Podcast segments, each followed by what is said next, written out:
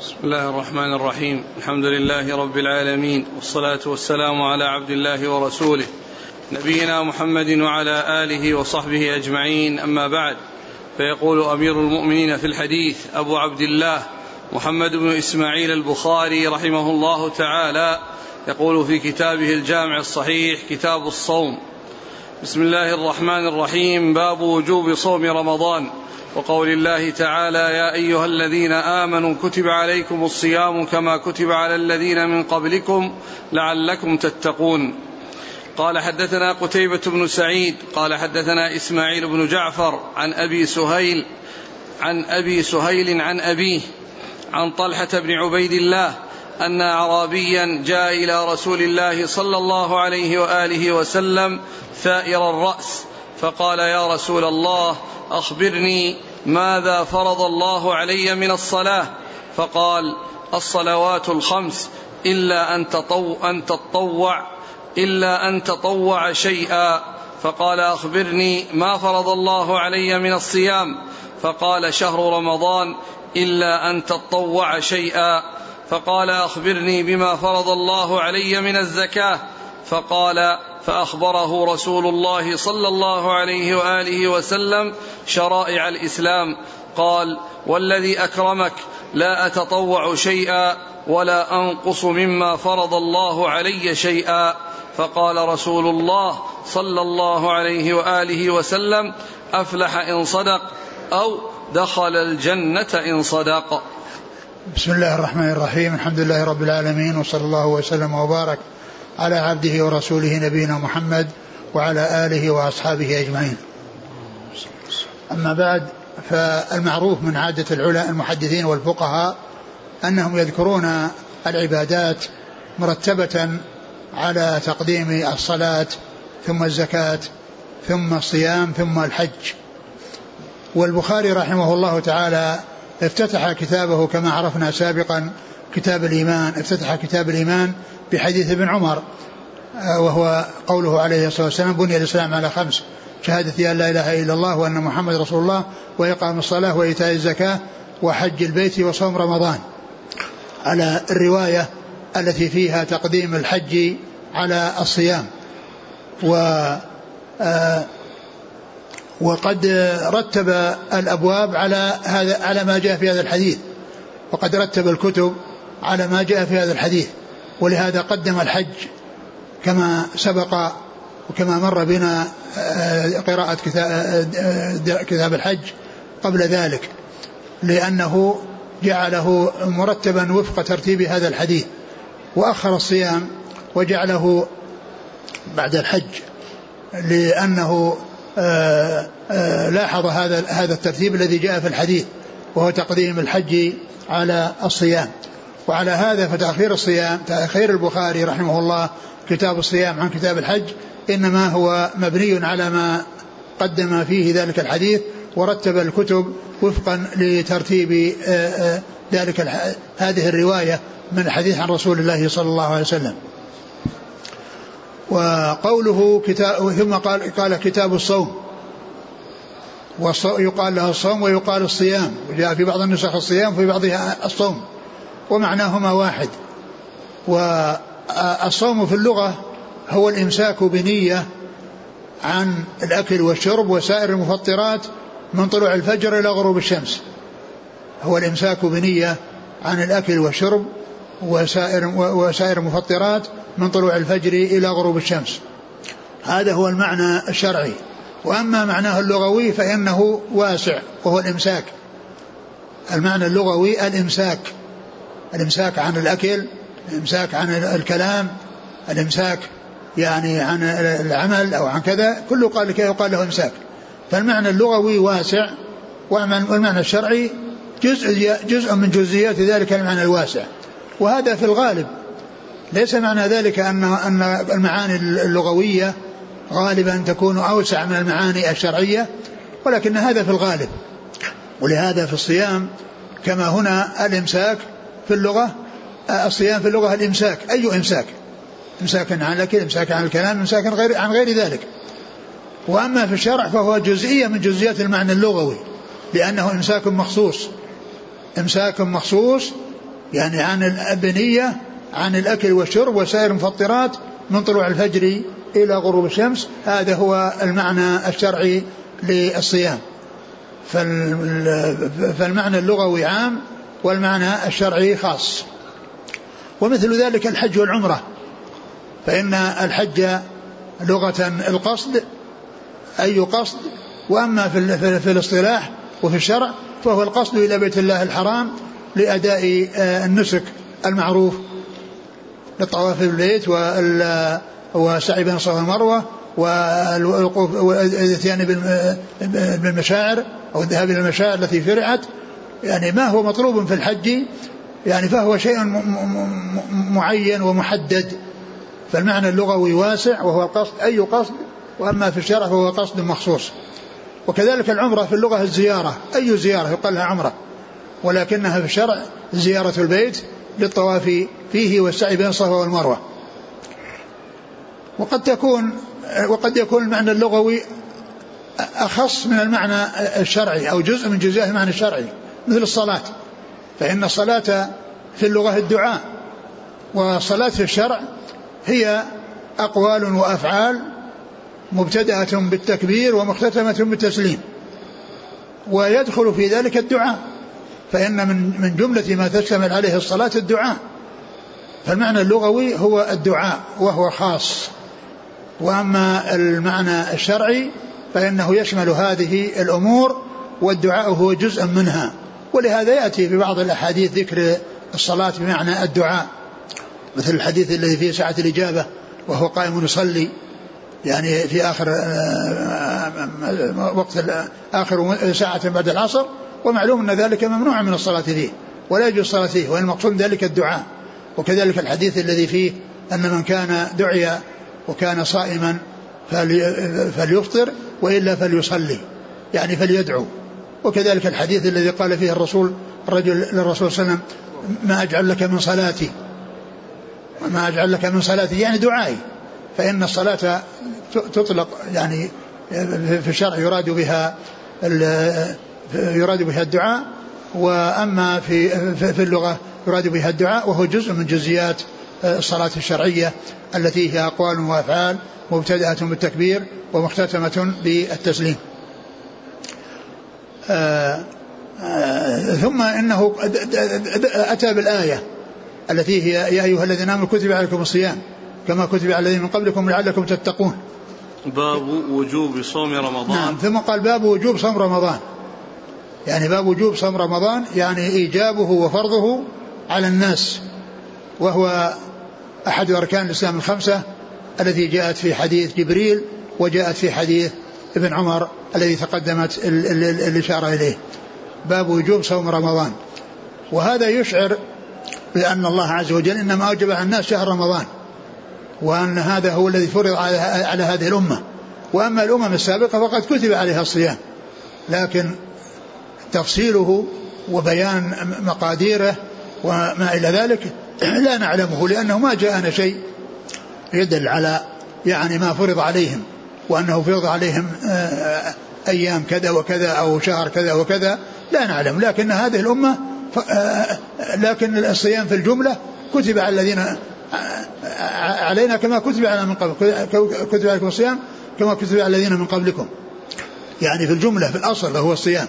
أما بالتفصيل فإن الذي نعرفه في حق هذه الأمة هو شهر رمضان الذي جاء تفصيله في هذه بعد هذه الآية وهي شهر رمضان الذي أنزل فيه القرآن.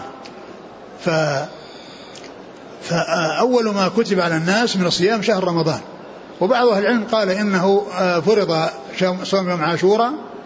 وبعض أهل العلم قال إنه لم يفرض وأنه لم يكن واجبا على هذه الأمة ولكنه مرغبا فيه ومشددا في ترغيبه وأنه آآ آه، آآ آه، ينبغي للناس يستحب للناس أن يحرصوا عليه بل هو من آكد النوافل التي جاءت في في هذه الشريعة فإن أفضل يوم يصام بيوم عرفة ويليه يوم عاشوراء لأنه جاء عن النبي صلى الله عليه وسلم أن يوم عرفة يكفر السنة الماضية والآتية وجاء عن يوم يوم عاشوراء أنه يكفر السنة الماضية وهذا يدلنا على فضل صيامه وأنه من آكد الصيام ومن أفضل الصيام أو من أفضل الأيام التي تصام آه، تصام تطوعا وسيأتي للمصنف عقد باب يتعلق بعاشوراء وما جاء فيه من الأحاديث ولكنه ذكره هنا من أجل أن يبين أن أنه كان يعني قد أمر الناس بصيامه ومنهم من قال إنه على سبيل الفرض والوجوب ومنهم من قال إنه على سبيل الاستحباب ولكن الشيء الذي آآ آآ آآ الذي هو مفروض ولا إشكال فيه هو صيام شهر رمضان. ثم ذكر حديث طلحة. نعم. نعم عن طلحة بن عبيد الله أن أعرابيا جاء إلى رسول الله صلى الله عليه وسلم ثائر الرأس فقال يا رسول الله أخبرني ماذا فرض الله علي من الصلاة. فقال الصلوات الخمس إلا أن تطوع شيئا. فقال أخبرني ماذا فرض الله علي من الصيام. فقال شهر رمضان إلا أن تطوع شيئا. فقال أخبرني بما فرض الله علي من الزكاة. فقال فأخبره رسول الله صلى الله عليه وسلم شرائع الإسلام. قال والذي أكرمك لا أتطوع شيئا ولا أنقص مما فرض الله علي شيئا. فقال رسول الله صلى الله عليه وسلم أفلح إن صدق. أو دخل الجنة إن صدق. ذكر هذا الحديث في هذا الباب الذي هو وجوب شهر صيام شهر رمضان الذي هو حديث طلحة بن عبد الله رضي الله عنه أن أعرابيا جاء ثائر الرأس. ثائر الرأس يعني أنه آآ آآ يعني شعره منتفش وأنه يعني يعني غير مسرح وغير مرجل وذلك يعني غالبا ما يكون في الأسفار. أن الإنسان إذا كان مسافرا يعني يكون يكون على هذه الهيئة يكون على هذه الهيئة. ولهذا جاء في هذا الحديث أنه ثائر الرأس يعني أن شعره يعني متفرق وأنه غير مرجل وغير مرتب يعني وغير مستعمل فيه المشط الذي يعني يجعله يعني غير على خلاف هذه الهيئة. ف وقد جاء في الحديث أن هذا أو قد جاء في بعض الأحاديث ما يدل على أن هذه من علامات السفر وأن هذا من آثار السفر ولهذا جاء في الحديث اللي في صحيح مسلم في قصة الرجل في حديث أن الله طيب ولا يقول لا طيبا وقال ثم ذكر الرجل يطيل السفر أشعث أغبر. أشعث أغبر يعني بسبب السفر. وكذلك الصحابة رضي الله عنهم لما جاءهم جبريل في حديث جبريل المشهور على هيئة رجل غير معروف ولكنه حسن الهيئة وأنه لا يرى عليه أثر السفر لأن الغالب أن المعروف أن غير المعروف يكون مسافرا والمسافر يعني من شأنه أن يكون أشعث وأن يكون أثر السفر ظاهرا عليه. ولهذا قال جاء بينما بينما جلوس عند رسول الله صلى الله عليه وسلم إذ دخل رجل شديد بياض الثياب شديد سواد الشعر. لا يرى عليه أثر السفر ولا يعرفه من أحد. يعني هذا خلاف المعتاد. بما يتعلق بالنسبة للمسافرين الذين كان سفرهم قديما يعني يكون على الإبل وعلى المواشي ويأخذون المدة الطويلة وهم مسافرون فيحصل لهم الاتصاف بهذه الصفة التي هي انتشار الشعر وتفرقه وعدم ترتيبه وتنظيمه وأنه يكون أشعث أغبر. ثائر الرأس يعني بسبب أنه مسافر وأنه يعني وأن هذه من علامات السفر فسأل النبي عليه الصلاة والسلام عما فرض الله عليه من الصلاة. عما فرض الله عليه. فذكر أنه أن الله فرض خمس صلوات يعني في اليوم والليلة. وهذا يدلنا على حرص الصحابة على معرفة أمور دينهم والسؤال عما أوجبه الله عليهم وما فرضه الله عليهم. فجاء سائلا النبي صلى الله عليه وسلم عما أوجب الله عليه. فقال خمس صلوات في كل يوم وليلة إلا أن تتطوع. يعني أن الواجب الذي فرضه الله من الصلوات هذه الخمس. وما سوى ذلك فهو تطوع. وما سوى ذلك فهو تطوع. ثم سأله عن ثم قال ثم سأل عن صيام فقال شهر رمضان إلا أن تطوع شيئا. ثم سأله عن الزكاة فأخبره عن شرائع الإسلام يعني شرع في الزكاة وأنه يجب فيها كذا وكذا وأنها تكون في كذا وكذا وأخبره يعني بما سأل عنه. فقال والذي بعثك بالحق لا تطوع شيئا ولا أنقص عن هذا. يعني معناه أنه وقد جاء في بعض الروايات أنه لا يزيد ولا ينقص. أنني لا أزيد ولا أنقص. وهذا يسمى المقتصد لأن أصناف الناس لأصناف هذه الأمة ثلاثة الظالم نفسه واللي عنده يعني آه، عنده إحسان وعنده إساءة والذي عنده القيام بالواجب والثالث الذي عنده القيام بالواجب والتطوع. وقد ذكرهم الله عز وجل في سورة في في في في في, في, قوله ثم أرسلنا الكتاب الذي اصطفينا من عبادنا فمنهم ظالم لنفسه ومنهم مقتصد ومنهم سابق بالخيرات. يعني فهذا الأعرابي بما قاله من جملة المقتصدين يعني الذين يأتون بالواجبات ويتركون المحرمات وال وأما السابق بالخيرات فهو الذي يأتي بالفرائض ويترك المحرمات ويزيد على ذلك التطوع ويأتي بالتطوع. وأما الظالم نفسه هو الذي يحصل منه تقصير ويحصل منه معصية وهو من المسلمين ولم يخرج من جملة المسلمين فإنه من جملة من جملة آآ آآ آآ هذه الأصناف الثلاثة الذين هم جملة المسلمين الظالم نفسه والمقتصد والسابق والسابق بالخيرات.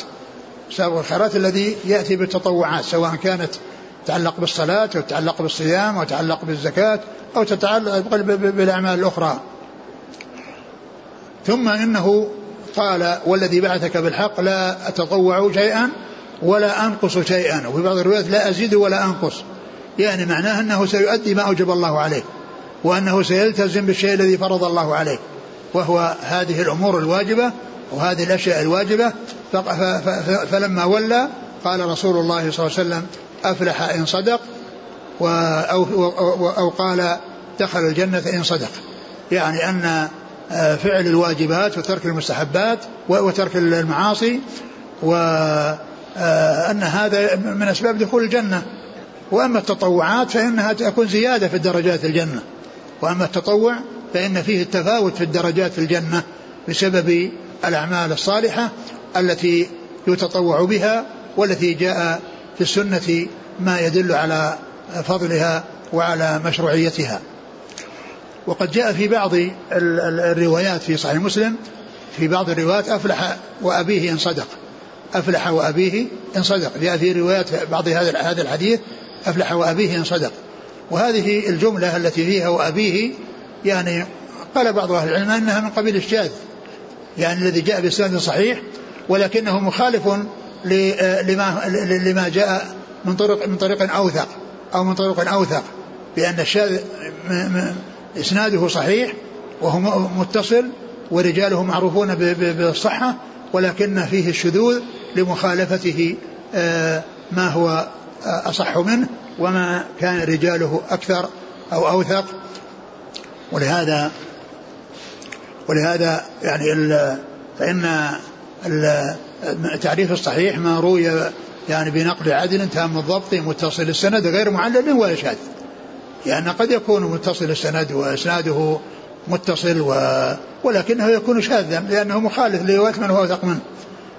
ومثل ذلك الحديث الذي فيه آه، في في صحيح البخاري وصحيح مسلم ورجل صدق في حديث السبع الذي يظلهم الله في ظله ورجل صدق بصدقة فأخفاها حتى لا تعلم شماله ما تنفق يمينه. وهذا هو الذي جاء في البخاري ومسلم في بعض الروايات جاء في البخاري وغيره. وأما مسلم جاء فيه حتى لا تعلم يمينه, يمينه ما تنفق شماله يعني على القلب وعلى العكس. وهذه تعتبر شاذة بالنسبة لرواية أن التصدق باليمين والشمال هي التي لا تعلم لأن المعروف والأصل أن اليمين هي المنفقة وهي التي تصدق بها وأنه لا ينفق بالشمال. بالشمال ولا يعطى بالشمال ويؤخذ بالشمال وإنما يؤخذ باليمين ويعطى باليمين. ف فمثل هذا يعتبر من قبيل الشاذ ولا يؤثر على على على الصحيح انه يوجد فيه يعني شيء شاذ لأن هذا شيء نزر ويسير و والأحاديث الكثيرة التي كلها صحيحة وثابتة يعني لا يؤثر فيها أن يوجد فيها شيء فيه يعني شيء من من من القلب أو شيء من التقديم والتأخير الذي يعتبر مخالفا لغيره ويكون شاذا وهو المقابل للمحفوظ. عند الحديث عن عن طلحة بن عبيد الله. أن أعرابيا جاء إلى رسول الله صلى الله عليه وسلم ثائر الرأس فقال يا رسول الله أخبرني ماذا فرض الله علي من الصلاة. فقال الصلوات الخمس. إلا أن تطو أن تطوع شيئا. فقال أخبرني ما فرض الله علي من الصيام. فقال شهر رمضان إلا أن تطوع شيئا. فقال أخبرني بما فرض الله علي من الزكاة. فقال فأخبره رسول الله صلى الله عليه وسلم شرائع الإسلام. قال والذي أكرمك لا أتطوع شيئا ولا أنقص مما فرض الله علي شيئا. فقال رسول الله صلى الله عليه وسلم أفلح إن صدق أو دخل الجنة إن صدق. نعم. قال حدثنا قتيبة بن سعيد نعم. عن إسماعيل بن جعفر نعم. عن أبي سهيل. أبو سهيل هذا هو نافع ابن مالك الذي هو عم عم مالك بن أنس لأن مالك بن أنس بن مالك. مالك بن أنس بن مالك وهذا سهيل بن مالك. فهو فسهيل فأبو سهيل اسمه نافع وهو يروي عن جده وهو يروي عن عن يعني عن أبيه يروي عن أبيه الذي هو مالك الذي هو جد أنا جد مالك بن أنس. لأن مالك بن أنس بن مالك. وهذا الذي هو عمه نافع بن مالك. نافع ابن مالك. وكنيته أبو سهيل فهو أبو سهيل نافع بن مالك. نعم. عن أبيه. عن أبيه مالك الذي هو جد أنس جد مالك بن أنس. مالك بن أبي عامر الأصبحي. نعم. مالك بن أبي عامر الأصبحي وهو جد يعني مالك مالك بن أنس. نعم. عن طلحة بن عبيد الله. طلحة بن عبيد الله رضي الله عنه هذا أحد العشرة المبشرين بالجنة. أحد العشرة. المبشرين بالجنة الذين أطلق عليهم لقب العشرة لأن الرسول عليه الصلاة والسلام سردهم في حديث واحد وشهد لهم بالجنة. فقال أبو بكر في الجنة وعمر في الجنة وعثمان في الجنة وعلي في الجنة وطلحة في الجنة والزبير في الجنة وعبد الرحمن بن عوف في الجنة وسعد بن أبي وقاص في الجنة وسعيد بن زيد في الجنة وأبو عبيدة بن الجراح أبو عبيدة بن الجراح في الجنة. سردهم في حديث واحد وذكر كل واحد منهم بمبتدأ وخبر. فقال فلان في الجنة وفلان في الجنة وفلان في الجنة وفلان في الجنة حتى عد هؤلاء العشرة ولهذا أطلق عليهم لقب العشرة لأنهم سردوا في حديث واحد. ولا يعني ذلك أن الجنة لم يشهد فيها أو لم يشهد فيها الرسول صلى الله عليه وسلم إلا لهؤلاء العشرة بل شهد لأناس آخرين بأحاديث متفرقة بأحاديث متفرقة. كشهادة كقول الرسول عن عائشة سيدنا عن فاطمة سيدة نساء الجنة وعن حسن الحسين سيد سيد شباب الجنة وعن ثابت بن قيس بن شماس الذي كان جهوري الصوت وكان آآ آآ لجهوري صوته خلقة يرتفع صوته عند الرسول صلى الله عليه وسلم.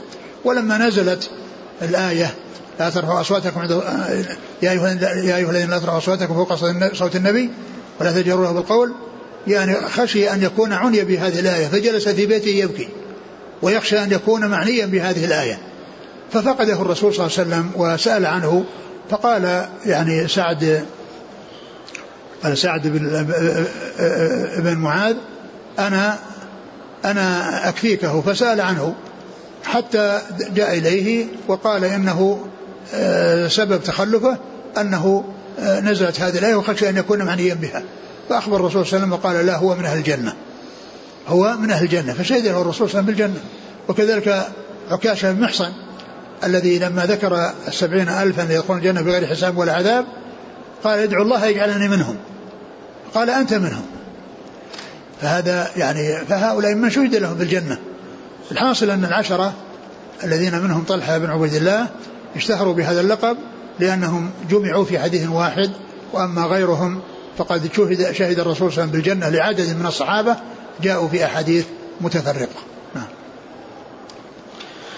قال حدثنا مسدد قال حدثنا إسماعيل عن أيوب عن نافع عن ابن عمر رضي الله عنهما أنه قال صام النبي صلى الله عليه وآله وسلم عاشوراء وأمر بصيامه فلما فرض رمضان ترك وكان عبد الله لا يصومه إلا أن يوافق صومه.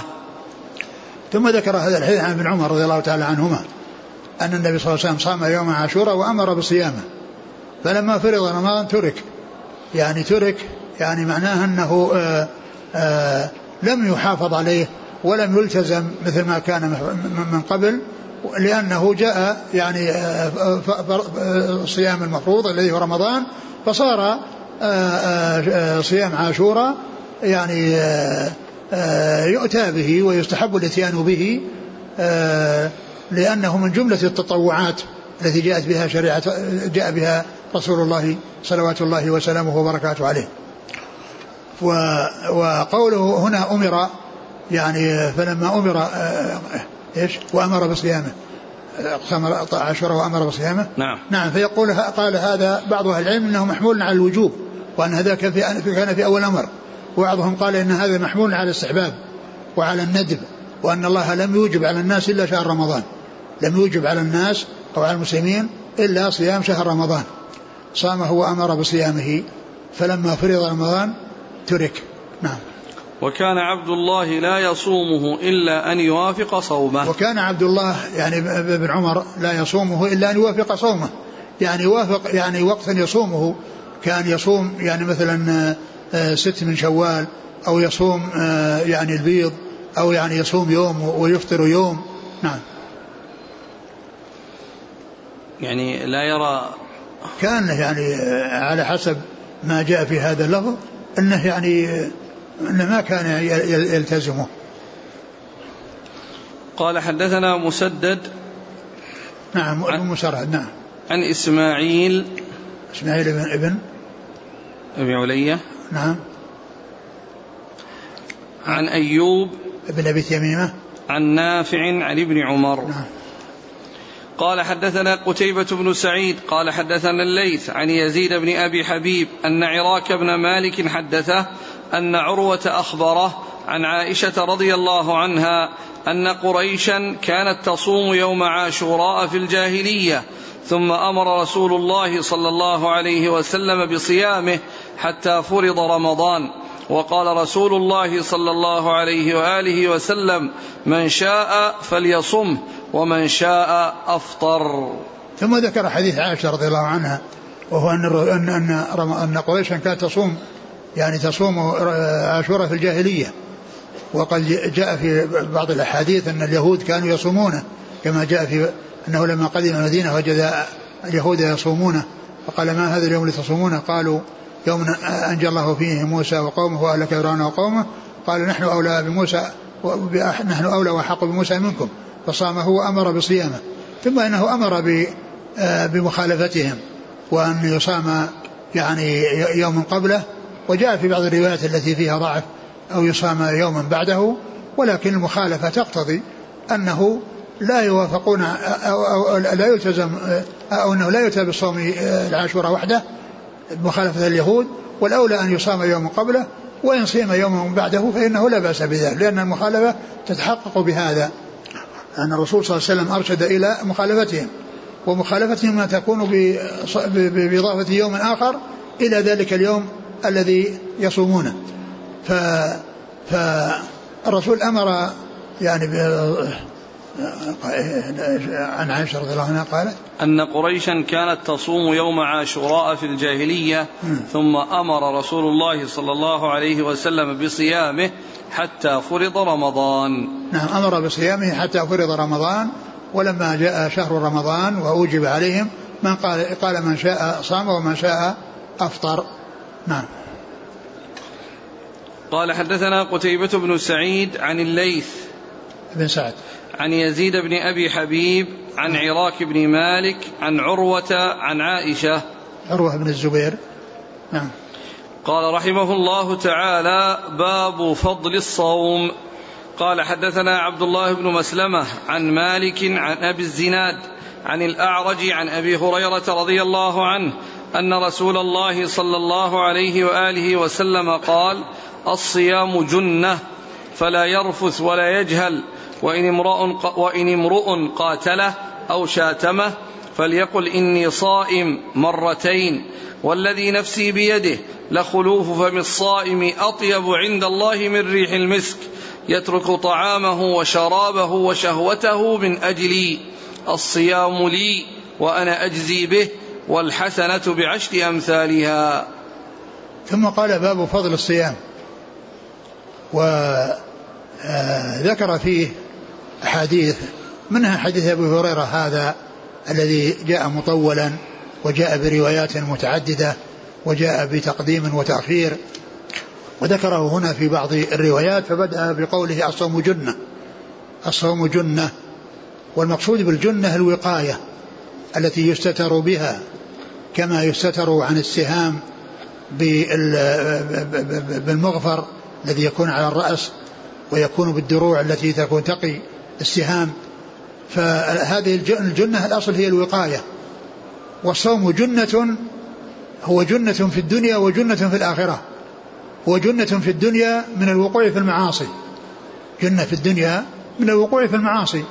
وجنة في الآخرة من الوقوع من الوقوع في النار. وجنة في الآخرة من الوقوع في النار. يعني معناه وقاية من الذنوب ووقاية من النار في الآخرة التي هي تترتب على الذنوب والتي هي نتيجة الذنوب. ومما يدل على آه، ما يتعلق بأنه أنه جنة في الدنيا يعني بسلامة من المعاصي أن الرسول عليه الصلاة والسلام أرشد من لم يستطع الزواج أن يكسر حدة شهوته بالصيام. قال عليه الصلاة والسلام يا معشر الشباب من استطاع منكم الباء فليتزوج فإنه أحسن للفرج وأغض البصر ومن لم يستطع فعليه بالصوم فإنه له وجاء. فعليه بالصوم يعني هذا هو الذي يضعف الشهوة ويضعف يعني داعي الشهوة عند الإنسان بكونه يكثر من الصيام. هذا هو العلاج الذي يكون للسلامة من الوقوع في هذه المعصية التي هي معصية الزنا لكونه في حال كونه لم يستطع الزواج ولم يستطع يعني قضاء شهوته فيما أحل الله وفيما شرع الله أرشده عليه الصلاة والسلام إلى الصيام. قال ومن لم يستطع يعني يستطع الزواج فعليه بالصوم. يعني فإنه له وجه يعني مثل الخصاء مثل الخصاء الذي يعني لا يكون معه يعني شهوة للنساء. فهذا يعني الحديث يدل ويبين أن فيه الوقاية أن فيه الوقاية من المعاصي والسلامة من المعاصي لضعف شهوته بسبب الصيام. و وليس ولا يقال إن يعني ما يسمى بالعادة السرية وهو الاستمناء أن ذلك سائغ وأن الإنسان عندما يحتاج إلى ذلك يعني يأتي به ويقدم عليه فإن ذلك لا, لا يجوز بنص القرآن لأن الله قال والذين هم لفروجهم حافظون إلا على أزواجهم أو ما ملكت أيمانهم فإنهم غير ملومين. فمن ابتغى وراء ذلك فأولئك هم العادون. والاستمناء مما وراء ذلك لأنه الطريق الصحيح خاص بالزوجة وملك اليمين. أما ما عدا ذلك ومنه الاستمناء فإنه داخل تحت قوله مما وراء ذلك وداخل تحت قوله أنهم عادون وداخل تحت قوله أنهم غير ملومون يعني أنهم ملومون. فهو ملوم ومعتد ويعني وواقع في الأمر المحرم. فمن ابتغى وراء ذلك فأولئك هم العادون. فهذا يدلنا على أن الاستمناء لا يجوز وأن الشهوة لا تقضى إلا بما شرع وبما أبيح وأجيز وهو الزوجه ملك اليمين وأن من لم يستطع فعليه بالعلاج النبوي الذي هو جاء في هذا الحديث قال ومن لم يستطع فعليه بالصوم فإنه له وجة. وأما في الآخرة فإنه وقاية من النار يعني سبب في الوقاية من النار. فإذا الجنة تكون في الدنيا بسلام المعاصي التي توقع في النار وتوصل إلى النار وفي الآخرة يكون في ذلك السلامة من النار التي أخذ بالأسباب التي تمنع من وقوع الوقوع في المعاصي والصوم جنة ها؟ فلا يرفث ولا يجهل. فلا يرفث ولا يجهل. يعني في حال صيامه لا يرفث. والرفث يراد به هنا الفاحش من القول الفحش الاتيان بالفحش. فإن هذا يقال له يعني يقال له رفث. ف وكذلك لا يجهل يعني لا يحصل منه عمل الجاهلين. الذين يعني آه، آه، يحصل منهم الصخب ويحصل منهم الصياح ويحصل منهم قلة الآداب فإنه لا يحصل منه لا هذا ولا هذا. وليس المقصود من ذلك أنه منهي عنه في حال صيامه فإن الفحش من القول والجهل الذي يعني منهي عنه يعني ليس المقصود به أنه في حال الصيام وأما في غير الصيام يفعل هذه الأشياء. فيأتي بالفاحش من القول. وإنما هذا من باب التأكيد وأن أن أن أن, أن حصول ذلك في حال الصيام أنه أولى وأشد. وليس معنى ذلك أنه يباح في غير الصيام وإنما هو حرام في الصيام وغير الصيام. ولكن هذا تأكيد في حال الصيام. فهو نظير ما جاء في القرآن عن أشهر الحرم قال فلا تظلموا فيهن أنفسكم. فلا تظلموا فيهن أنفسكم. والنهي عن الظلم ليس خاصا بالأشهر الحرم ولكنه يتأكد تنصيص عليه لأنه يتأكد. فكذلك هنا بالنسبة للصيام يعني أنه لا يرفث ولا يفسق ولا يعني يجهل يعني معنى ذلك أنه متأكد في حال الصيام. وإلا فإنه ممنوع ومنهي عنه في جميع الأحوال. نعم. فلا يرفث ولا, ولا يجهل. نعم نعم. وإن امرؤ وإن امرؤ قاتله أو شاتمه فليقل إني صائم مرتين. قال وإن امرؤ قاتله أو شاتمه فليقل إني صائم إني صائم يعني مرتين. والمقصود من هذا أن إذا كان أحد أراد أن يعني يوقع بينه وبينه خصومة وأن يعني يحصل منه وقابله بكلام أو أراد أن يؤذيه بفعل فإنه يعني آآ آآ يقول إني صائم. يعني قيل إنه يقوله بنفسه حتى يذكر نفسه أنه يعني في حالة حالة عبادة وأنه لا يجوز له أن يقدم على هذا الأمر المحرم في الصيام وفي غيره. وكذلك بالنسبة لغيره يعني يفهمه بأنه صائم وأنه يعني يعني لا متصف بصفة تمنعه وتحول بينه وبين أن يقابله بما هو بما هو سيء. فالحاصل أن أن أنه إذا يعني أحد أراد أن يؤذيه بقول أو فعل فإنه يقابله لا يقابله بما قال أو بما فعل وإنما عليه أن ينبه نفسه وينبه من يقابله بأنه صائم وأنه يعني لا يقدم على آه، ما مقابلة ما أراده منه صاحبه وإنما يترك ذلك لأنه متصف بعبادة من آدابها ومن أهم ما هو مطلوب فيها أنه يبتعد عن عن الفاحش من القول وعن الكلام الذي لا ينبغي و فيكون شأنه أنه لا يقابل يعني سيئة بسيئة وإنما يقابل الحسنة يقابل السيئة بالحسنة وهي عدم مقابلته وعدم آه، آه، آه، إيذائه بالقول أو الفعل ويذكره ويذكر نفس يذكر نفسه ويذكر غيره بأنه في حال صيام وأن المطلوب منه في هذه الحال أن يكون على أحسن حال. نعم. والذي نفسي بيده لخلوف فم الصائم أطيب عند الله تعالى من ريح المسك. والذي نفسي بيده وهذا أقسام من الرسول صلى الله عليه وسلم لتأكيد الكلام لتأكيد ما يعني حلف عليه وكثيرا ما يحلف الرسول صلى الله عليه وسلم بهذا اللفظ فيقول والذي نفسي بيده والذي في نفسي بيده يعني يحلف الله بهذه الصيغة والذي نفسي بيده لخلوف وهي الرائحة التي تنبعث من الجوف في آخر النهار بسبب طول المكث عن الأكل والشرب فيتصاعد أبخرة ليست رائحتها طيبة. ولكن هذه الرائحة لما كانت في عبادة وكانت بسبب العبادة فإن فإن شأنها عظيم. وإن كانت رائحتها يعني غير طيبة ولكنها شأنها عظيم عند الله. فهي عند الله أطيب من ريح المسك. وهذا مثل ما جاء في الحديث في قصة الشهيد يأتي اللون لون الدم والريح ريح المسك. والدم يعني غير مرغوب في مشاهدته وغير محبوب يعني عند الناس. ولكنه لما كان في سبيل الله فإنه يبقى يعني على ما فيه من الدماء ولا يغسل ويكون ذلك شاهدا له يوم القيامة بأن يأتي وهذه العلامة عليه وهي الاستشهاد وأن الدم اللون لون الدم والريح ريح المسك والريح ريح المسك.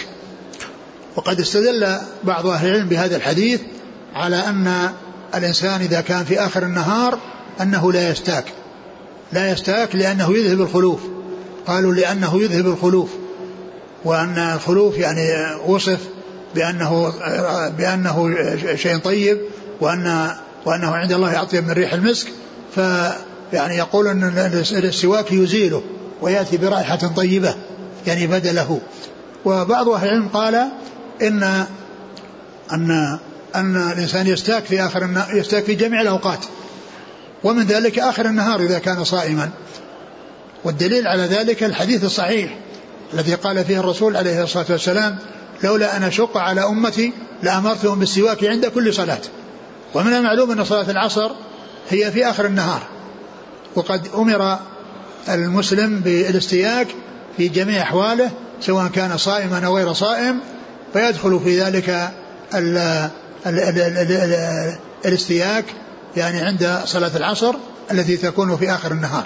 وبعض أهل العلم استدل بهذا الحديث على أن أن الصائم يستاك في جميع الأوقات وأنه يعني لا يعارض ما جاء من الخلوف لأن هذا هذه الرائحة الطيبة وإن حصلت فإن الانبعاث من الجوف يحصل ولا ينقطع حتى يحصل حتى يحصل الأكل والشرب الذي يزول به أو تنتهي به هذه الرائحة.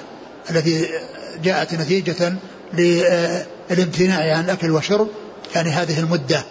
وبعضهم قال إنه لا يستهك بعد العصر بعد بعد الزوال لأنه يعني أو, أو في آخر النهار لأنه يذهب يذهب الخلوف. ولكن الحديث الحديث الذي أورد عن النبي صلى الله عليه وسلم وهو دال على هذا بشموله وعمومه وهو أن أنه أمر بالإستياك لأنه لولا المشقة عليهم لأمرهم بالاستياك عند كل صلاة. يعني لأمرهم أمر إيجاب وأما أمر الاستحباب فهو باق قال لأمرتهم بالسواك يعني أمر إيجاب. وأما أمر الاستحباب فإنه موجود وقائم. وإذا فالأولى والأصح أن المسلم الصائم أنه يستاك في جميع الأوقات ومن ذلك آخر النهار. نعم. يترك طعامه وشرابه وشهوته من أجلي يترك طعامه وشهوته وشرابه وشهوته من أجلي يعني أنه ترك هذا من أجل الله. ترك الأكل والشرب وسائل المفطرات التي منها الجماع وقد فسر الشهوة بأن المقصود بها الجماع. وفسر يعني بأنها من اللفظ العام الذي يأتي بعد الخاص. لأن الشهوة تكون للطعام والشراب وتكون للجماع وتكون للجماع. فإنما ترك ذلك من أجل الله. إنما ترك ذلك من من من, من أجل الله. نعم. تفسير الشهوة فقط بالجماع دون غيره وعليه رتب أن الاستمناء لا يفطر. لا يفطر آه، يفطر إذا حصل. لأنهم يقولون الشهوة إيه؟ خص جاءت في بعض إيه؟ الروايات. إيه وهذه شهوة أيضا حصلت. يعني الإنسان إذا إذا فعل هذا الفعل يعني فعل شهوة محرمة ومعلوم الإنسان إذا حصل منه أمر محرم لا يقال أنه أنه يصح صيامه بل يعني صومه فاسد. ومن ذلك الاستمناء. لو أن الإنسان استمنى استمنى وأنزل فإنه يكون فسد صومه لأن هذه شهوة ولكنها صرفت في شيء محرم. وأتي بها في شيء محرم فهي سواء كانت هذه الشهوة بحلال أو حرام فإنها تفسد الصيام. وعليه قضاء ذلك اليوم. إلا يعني فيما يتعلق بنهار رمضان فإن فيه الكفارة المشهورة التي جاءت في الحديث التي هي يعني مرتبة عتق رقبة فإلى صوم شهرين متتابعين أو بعد ذلك يعني يطعم ستين مسكينا. صلى الله إليك. كلام بل استمنى بل استمنى إذا حصل يفسد به الصيام. إذا نزلت شهوة فإنه مثل ما مثل ما لو أكل متعمدا يفسد صيامه. وهذا فعل هذا متعمدا. أما إذا حصل آه، خروج الشهوة من غير اختياره بأن يكون احتلام وهو نائم فهذا خارج عن إرادته لا يفسد الصيام. وإنما يفسد الصيام التعمد. مثل من أكل شاربا أو ناسيا فإنه لا يفسد صومه. من أكل شاربا أو ناسيا فإنه لا يفسد صومه. نعم. الحافظ ذكر الاحتمالين. نعم. والمراد بالشهوة في الحديث شهوة الجماع. نعم. لعطفها على الطعام والشراب. نعم. ويحتمل أن يكون من العام بعد الخاص. نعم. ووقع في رواية الموطأ بتقديم الشهوة عليها فيكون من الخاص بعد العام. على, على كل إن فسر تفسيرا خاصا فالمراد المراد به الجماع. وإن فسر بما هو عام ودخل فيه الجماع وغير الجماع فيعني فإنه من عطف الخاص العام على الخاص إذا كانت الشهوة جاءت متأخرة. وفي الروايات اللي جاءت متقدمة يكون من عطف الخاص على العام. ومعلوم أن أن الإنسان إذا حصل منه الزنا والعياذ بالله في في نهار رمضان فهو إنه يفطر وكذلك إذا استمنى فإنه يفطر ولكن يعني الذي عليه هو قضاء ذلك اليوم. وأما الكفارة فإنها يعني إنما جاءت في من حصل منه يعني آه، في في, في نهار رمضان. وأما الزنا إذا حصل من الزنا لا تكفره الكفارة وإنما يكفره التوبة. المعاصي تكفرها التوبة. آه. ثم قال الصيام لي وأنا أجزي به والحسنة بعشر أمثالها. ثم قال الصيام لي وأنا أجزي به والحسنة بعشر أمثالها. قد جاء في بعض الأحاديث والحسنة بعشر أمثالها إلى سبعمائة ضعف إلى أضعاف كثيرة قال الله عز وجل إلا الصوم فإنه لي وأنا أجزي به معلوم أن العبادات كلها لله. العبادات كلها لله. قل إن صلاتي ونسكي ومحياي ومماتي لله رب العالمين. فلماذا خص الصيام بأنه لله مع أن العبادات كلها لله؟ قالوا في وجه ذلك وهو أحسن ما قيل أن العبادات يعني لا يسلم فيها يعني من من من من, من احتمال يعني الرياء أو مشاهدة الرياء وأما الصوم فإنه سر وخفي بين العبد وبين ربه لا يطلع عليه إلا الله. العبادات الأخرى الصيام الصلاة الناس يذهبون المساجد ويرجعون يعرف الذي يصلي وأنه يذهب. وكذلك الزكاة يعني لو لم يعلمها إلا الفقير. لو لم يعلمها الفقير فإنه يعلمها وقد يعلمها غير الفقير. وكذلك الحج فيه سفر وفيه وقوف بمشاهد والناس يرون. أما بالنسبة للصيام فهذا شيء خفي. سر بين العبد وبربه لا يعلمه إلا الله. الإنسان قد يكون في بيته يأكل ويشرب في نهار رمضان ثم يظهر. والناس يفهمون أنه صائم وهو غير صائم وقد يكون يعني في غير رمضان يعني آه صائم والناس يحسبون إنه غير صائم يعني هو يحسبونه غير صائم وهو صائم وهو شيء خفي لا يطلع إلا الله ولهذا خصه بهذا الحديث بقوله الصوم لي فأنا اجزي به يعني بغير حساب. الأعمال يجزى بها الحسن بعشر أمثالها إلى سبع ضعف إلى اضعاف كثيرة إلا الصوم فان الله لي وأنا اجزي به يعني يجزي به بغير حساب. يعني جزاؤه لا يعلمه إلا الله عز وجل لأنه شيء يعني يعني لا يدخل في الرياء ويبعد دخول الرياء فيه فصار له يعني هذه الميزة. ولكن ذلك لا يعني أن الصوم أفضل من الصلاة فإن الصلاة هي أفضل الأعمال. أفضل الأعمال هي الصلاة وأفضل ما يتقرب به إلى الله عز وجل هو الصلاة. نعم. الصيام لي وأنا أجزي به والحسنة بعشر أمثالها. نعم. قال حدثنا عبد الله بن مسلمة القعنبي. عن مالك بن أنس عن أبي الزناد عبد الله بن ذكوان عن الأعرج عبد الرحمن بن هرمز عن أبي هريرة. عبد الرحمن بن صخر رضي الله تعالى عنه. قال رحمه الله تعالى باب الصوم كفارة. قال حدثنا علي بن عبد الله قال حدثنا سفيان قال حدثنا جامع عن أبي وائل عن حذيفة رضي الله عنه أنه قال قال عمر رضي الله عنه من يحفظ حديثا عن النبي صلى الله عليه وآله وسلم في الفتنة؟ قال حذيفة أنا سمعته يقول فتنة الرجل في أهله وماله وجاره تكفرها الصلاة والصيام والصدقة. قال ليس أسأل عن ذه إنما أسأل عن التي تموج كما يموج البحر. قال وإن دون ذلك بابا مغلقا. قال فيفتتح أو يكسر. قال يكسر قال ذاك أجدر قال ذاك أجدر ألا يغلق إلى يوم القيامة. فقلنا لمسروق سله أكان عمر يعلم من الباب؟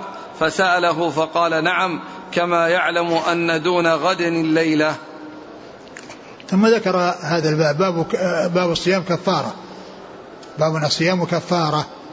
والمقصود أنه كفارة يعني للمعاصي التي هي ليست كبائر لأن العبادات تكفر الصغائر وأما الكبائر فلا يكفرها إلا التوبة منها. الإنسان يتوب منها وإذا تاب توبة نصوحا فإنها تكفر الصغائر والكبائر. وأما مجرد آه، الصيام ومجرد العبادة كونها تكفر كل الذنوب لا تكفر كل الذنوب وإنما تكفر الصغائر لأنها هي التي آه، آه، تكفر بالأعمال الصالحة. ولهذا جاء النبي صلى الله عليه وسلم في الحديث الجمعة إلى الجمعة ورمضان إلى رمضان ومكفرات ما بينهن الصلوات الخمس والجمعة إلى الجمعة ورمضان إلى رمضان مكفرات ما بينهن ما اجتنبت الكبائر. قال ما اجتنبت الكبائر. يعني مكفرات لما بينهن من غير الكبائر وأما الكبائر فإنه لا يكفرها إلا التوبة منها. فليكون الإنسان يكون مرتكبا كبيرة ويصر عليها ويفعلها. ولا وإذا فعل العبادة أو صلى صلاة فإنها تكفرها لا تكفرها. تكفر الصغائر. إن تجتنبوا كبائر ما تنهون نكفر عنكم سيئاتكم. والحديث ورمضان رمضان ومكفرات ما بينهن ما اجتنبت الكبائر. يعني أن هذا التكفير باجتناب الكبائر. أما مع وجود الكبائر فإن الكبائر هذه لا يكفرها. إلا أن يتاب يعني منها. فهذا أورد هذا الحديث عن عمر رضي الله عنه عن حذيفة رضي الله عنه أنه أن أن عمر سأل قال قال قال عمر من يحفظ حديثا عن النبي صلى الله عليه وسلم في الفتنة؟ قال حذيفة أنا سمعته يقول فتنة الرجل في أهله وماله وجاره تكفرها الصلاة والصيام والصدقة. هذا هو محل الشاهد قال تكفرها الصلاة والصيام والصدقة. يعني فتنة الرجل في أهله وولده وجاره تكفرها. يعني ما كان من ذلك من من الصغائر ومن الأمور الصغيرة يعني تكفرها. وأما الكبائر فلا يكفرها إلا التوبة منها. إن كانت يعني تتعلق بحق الله وإن كانت تتعلق بحق المخلوقين فإنه يعيد إليهم ما أخذه منهم مال أو ما اغتصبه منهم من مال وكذلك يستبيحهم. إذا كان يعني يتعلق بعرض أو بكلام فيه أو ما إلى ذلك بكلام فيهم. وأما آه، آه، كون مجرد آه، فعل الصلاة وفعل الصيام يعني أنه يكفر يعني الأمور الأمور المحرمة والكبائر فإن ذلك لا يكفره إلا التوبة. فقال حذيفة فتنة الرجل في أهل بيته وجاره وولده تكفرها الصلاة والصوم والصدقة. قال ليس عن هذا أسألك. ليس عن هذا أسأل وإنما يسأل عن الفتنة التي تموج كموج البحر الذي يكون فيها الاختلاف ويكون فيها الاقتتال ويكون فيها الافتراق ويكون فيها التنابذ. هذه هي التي عناها عمر. وحذيفة رضي الله عنه ذكر الفتنة التي يحصل تكفيرها بالأعمال الصالحة.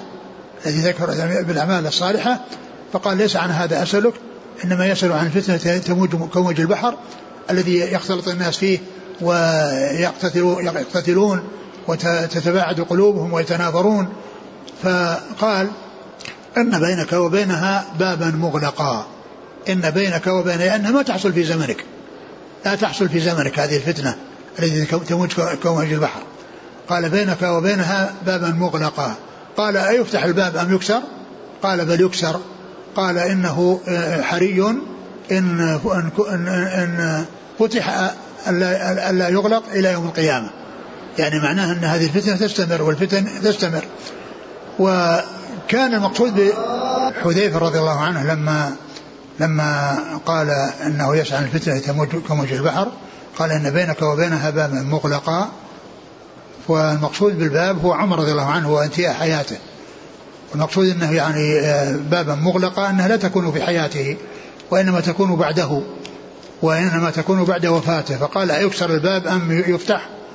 يعني يفتح يعني أنه يموت موتا أو يكسر انه يقتل قتلا. يعني فقال بل يكسر. قال آه، آه، إنه حري إنه إن فتح الا يغلق إلى يوم القيامة. يعني معنى ذلك أن الفتن تستمر والاختلاف والتفرق يعني يكون بين الناس ويحصل الاقتتال من بعضهم لبعض وأن هذا شيء لا ينتهي وإنما بدايته ما حصل أو ما يحصل بعد وفاة عمر وبعد قتل عمر رضي الله تعالى عنه وأرضاه. قال قالوا آه، يعني طلب مسروق أن يسأل هل عمر كان يعلم الباب؟ قال إنه يعلمه كما يعلم أن الليلة أن دون غد الليلة. يعني كما أن الليلة تسبق اليوم وأن يعني فإن معرفة عمر لذلك يعني معروفة محققة وأن وأن وأنه يعلم أنه هو الباب الذي تحصل الفتن بعد وفاته رضي الله تعالى عنه وأرضاه.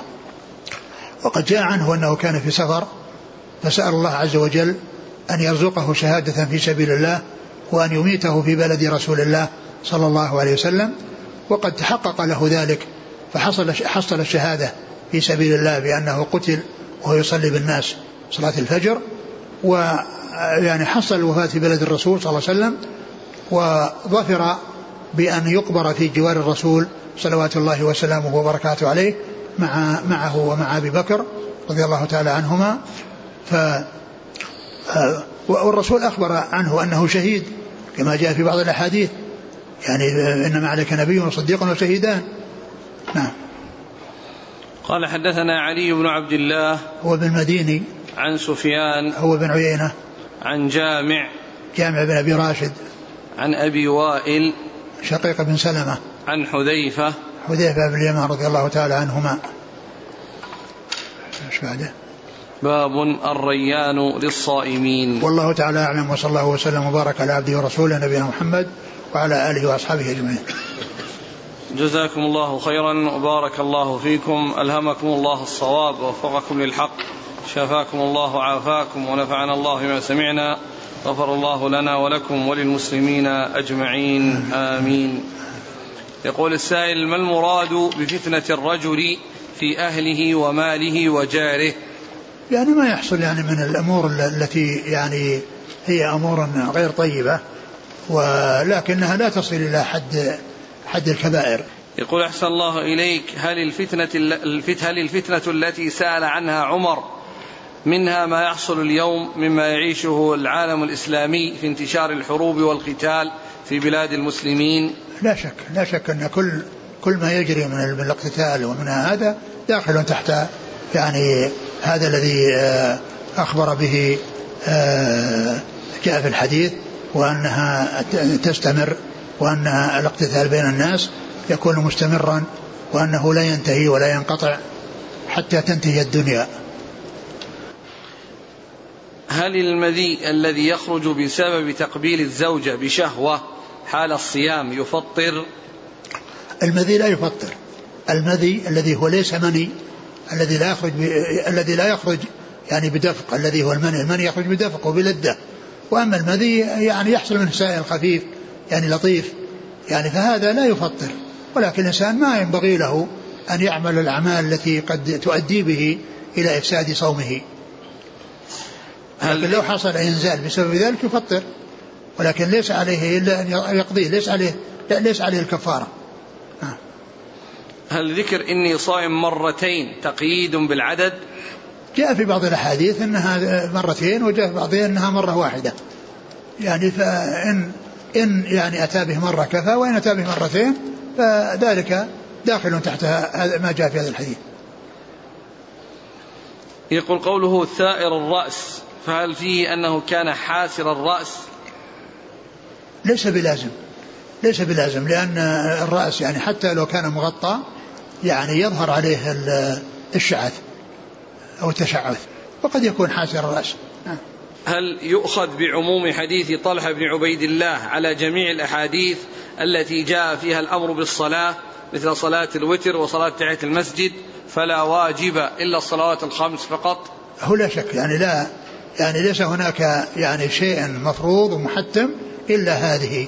ولكن بعض بعض السنن آكد وبعض الرواتب آكد مثل الوتر آكد الصلوات التطوع وكذلك ركعتا الفجر آكد الصلوات.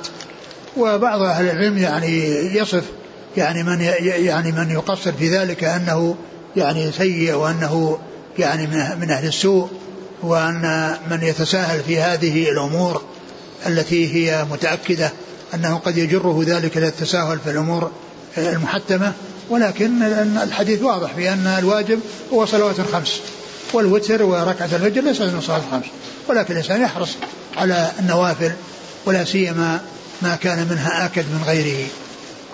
جزاكم الله خيرا. سبحانك اللهم وبحمدك نشهد أن لا إله إلا أنت نستغفرك ونتوب إليك.